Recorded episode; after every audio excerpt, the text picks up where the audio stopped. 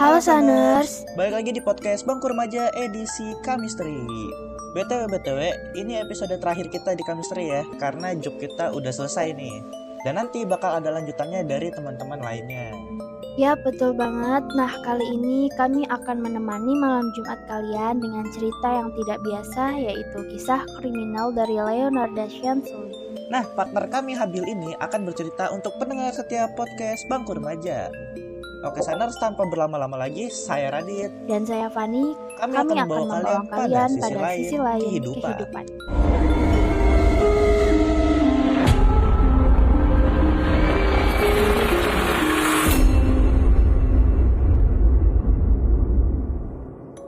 Leonardo Cianciulli lahir pada tanggal 18 April 1894 di Montella. Leonardo merupakan anak hasil perkosaan yang dibesarkan di keluarga miskin. Saat masih kecil, Leonardo kerap disiksa oleh ibunya hingga dia sempat mencoba bunuh diri sebanyak dua kali. Menjelang dewasa, Leonardo balas menentang keinginan sang ibu yang memintanya untuk menikah dengan seorang pria kaya.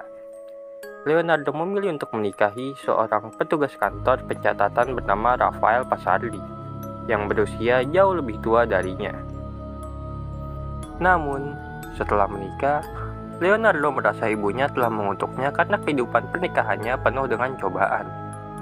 Ketika Leonardo dan suaminya pindah ke kota Lauria pada tahun 1921, mereka mengalami masalah keuangan karena penghasilan Rafael yang pas-pasan. Akhirnya, Leonardo ikut bekerja untuk memenuhi kebutuhan hidup mereka. Lalu, pada tahun 1927, Leonardo ditangkap karena masalah penipuan dan harus masuk ke penjara.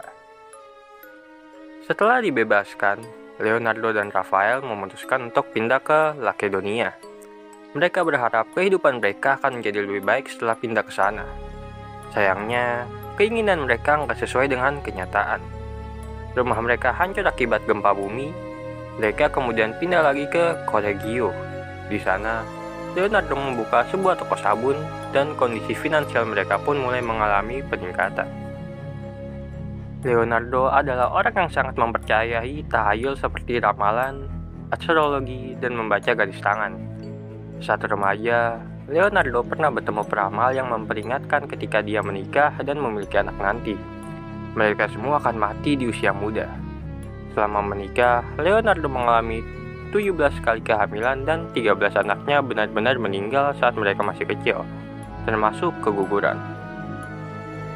Karena ramalan yang menjadi kenyataan itu, Leonardo jadi sangat protektif terhadap empat anaknya yang masih hidup. Kekhawatiran Leonardo semakin menjadi saat di tahun 1939 terjadi Perang Dunia Kedua dan Giuseppe Pansardi putra tertua Leonardo, ditunjuk untuk menjadi bagian dari Angkatan Darat Italia. Leonardo sangat takut kehilangan putra kesayangannya itu. Untuk melindungi nyawa Giuseppe di medan perang, Leonardo percaya satu-satunya cara adalah dengan mengorbankan nyawa manusia lainnya. Leonardo pun mengorbankan nyawa tiga wanita parubaya yang merupakan tetangganya sendiri. Faustin Seti, Francesca Soavi, dan Virginia Cacciopu. Leonardo menjebak tiga korbannya itu dengan berpura-pura menjadi peramal dan penyalur kerja. Korban pertama Leonardo adalah Faustina Seti yang belum menikah dan sedang mencari jodoh. Leonardo memberitahu Faustina bahwa ada pasangan yang cocok untuknya di Pola. Leonardo lalu menyuruh Faustina pergi ke Pola, tapi dia nggak boleh memberitahu siapa pun tentang kepergiannya. Sebelum Faustina berangkat ke Pola, Leonardo mengundang Faustina ke rumahnya. Saat Faustina datang, Leonardo memberikan minuman dari anggur yang membuat Faustina pingsan. Leonardo kemudian membunuh Faustina dengan kapak. Korban kedua Leonardo adalah Francesca Soavi, yang sedang mencari pekerjaan.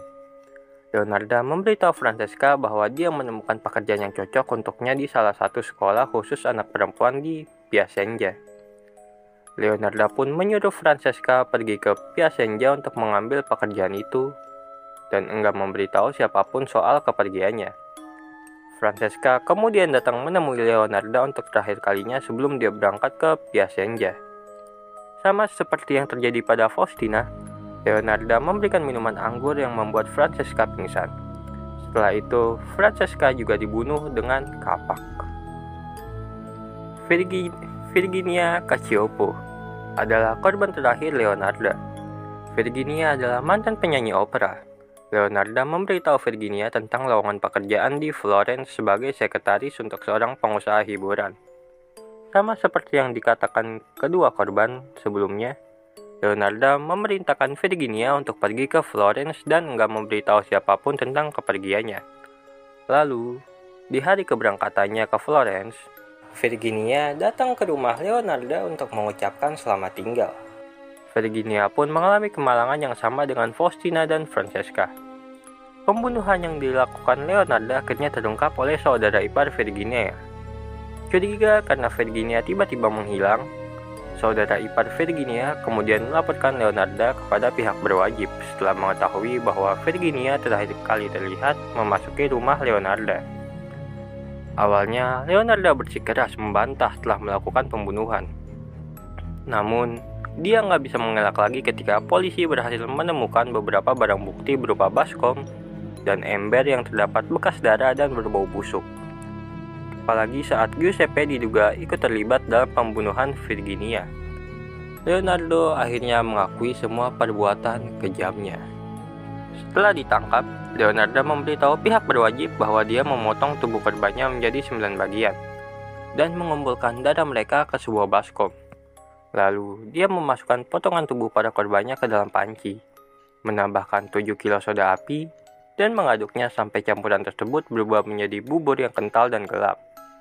Kemudian, dia menuangkan adonan itu ke beberapa ember dan membuangnya ke tangki kotoran terdekat. Darah yang berada di baskom dibiarkan hingga mengental sebelum Leonardo menyampurnya dengan tepung dan bahan-bahan lainnya yang digunakan untuk membuat kue. Setelah matang, hasil kuenya diberikan ke tamu dan tetangganya. Sisanya dimakan oleh Leonardo sendiri dan juga Giuseppe.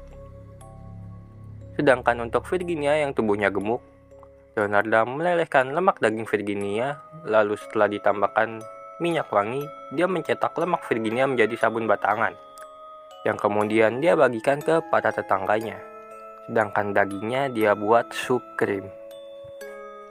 Di tahun 1946, pengadilan menyatakan bahwa Leonardo bersalah dan dijatuhi hukuman 30 tahun penjara. Enggak hanya itu, Leonardo juga diperintahkan untuk menghabiskan tiga tahun di rumah sakit jiwa untuk memulihkan kondisi kejiwaannya.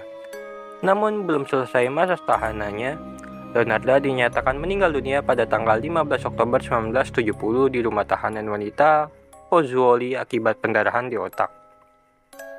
Pembunuhan sadis yang dilakukan Leonardo masih diingat sampai saat ini. Sementara beberapa barang yang dia gunakan saat membunuh seperti kapak dan baskom disimpan dan dipajang di Museum Kriminologi di Roma. Wah, agak sadis juga ya sampai dijadiin sabun sama kue juga korbannya. Iya ih, ngeri banget. Radit maukah jadi sabun? Ah, enggak. Bercanda. BTW karena ini episode terakhir, aku mewakili teman-teman mau ngucapin terima kasih dan maaf jika selama tampil di podcast ada yang kurang berkenan di hati Saners. Yap, betul banget. Semoga ke depannya bisa lebih baik lagi ya. Terima kasih 6 bulannya.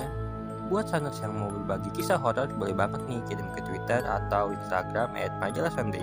Jangan lupa juga cek dan follow konten menarik lainnya di kanal kita yang tertera pada deskripsi ya. Gua Radit.